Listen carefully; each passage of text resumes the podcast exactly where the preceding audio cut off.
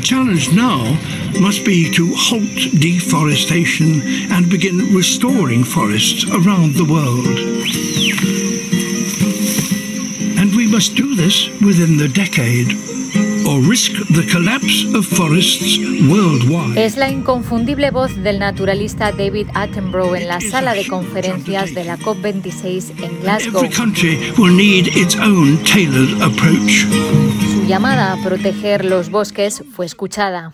110. Is that right, Sondrain? 110 uh, leaders have come together representing over 85% El primer ministro del Reino Unido, Boris Johnson, subió al podio para anunciar que al menos 110 países que acogen el 85% de los bosques del planeta han firmado la declaración de los líderes de Glasgow sobre los bosques y el uso de la tierra, comprometiéndose a detener y revertir la deforestación para 2030. Arrancamos así la ONU en minutos. Un saludo de Beatriz Barral. Russia.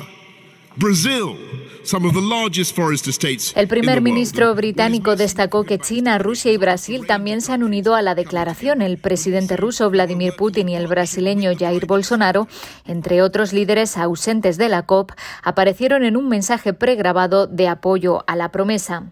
Firmar la declaración es la parte fácil, es esencial que ahora se implemente para la gente y el planeta, dijo el secretario general Antonio Guterres en su cuenta de Twitter. Y mientras en Glasgow siguen debatiendo, en Madagascar sufren ya la primera hambruna causada por el cambio climático, asegura el Programa Mundial de Alimentos que advierte que la situación va a empeorar en los próximos meses.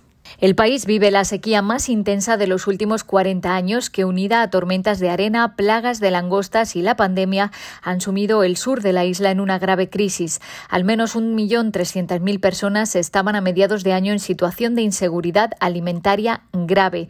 De ellos, 30.000 sufrían hambruna y la situación va peor, según ha informado el PMA.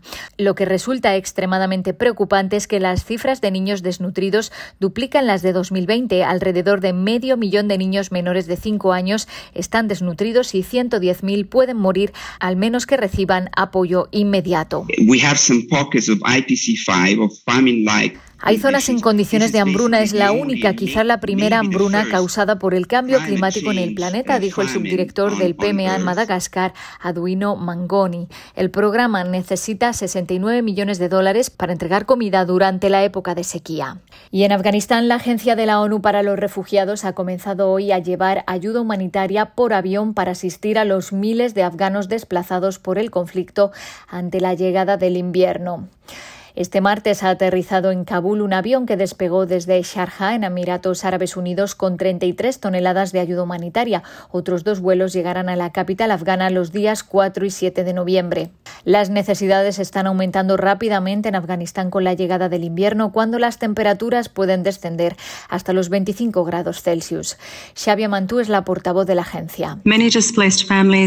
Muchas familias desplazadas carecen de un refugio adecuado, mientras que algunas de las que han regresado recientemente a sus lugares de origen han visto que sus casas no estaban preparadas para la temporada invernal. Los paquetes de acondicionamiento para el invierno incluyen revestimientos para el suelo, tabiques y otros elementos para mejorar el aislamiento de las tiendas de campaña frente al frío. El conflicto y la inseguridad han desplazado a tres millones y medio de afganos dentro del país, 700.000 de ellos solo este año. ACNUR se está apresurando a proporcionar asistencia para el invierno a unos 500.000 afganos. Y casi un 90% de los asesinatos de periodistas quedan impunes según las estadísticas de la UNESCO. La organización ha registrado 400 asesinatos de periodistas en todo el mundo en los últimos cinco años y una tasa de impunidad del 87%. Más del 60% de los asesinatos el año pasado ocurrieron en países que no viven un conflicto armado. Los periodistas no solo están muriendo en el fuego cruzado de la guerra, dijo la directora de la UNESCO, sino que también son atacados por denunciar irregularidades y enfrentar al poder con la verdad. Además, los periodistas siguen sufriendo innumerables amenazas que van desde el secuestro, la tortura y otras agresiones físicas hasta el acoso en línea. Las mujeres se ven especialmente afectadas. El 73% de las periodistas encuestadas por la UNESCO afirmaron haber sufrido algún tipo de violencia en línea y el 20% dijo haber sido atacada o maltratada. América Latina es una de las regiones más peligrosas del mundo para los periodistas. En lo que va de año, al menos 12 han sido en la región de un total de 45 en todo el mundo.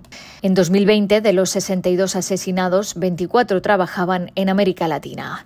Hasta aquí las noticias más destacadas de las Naciones Unidas.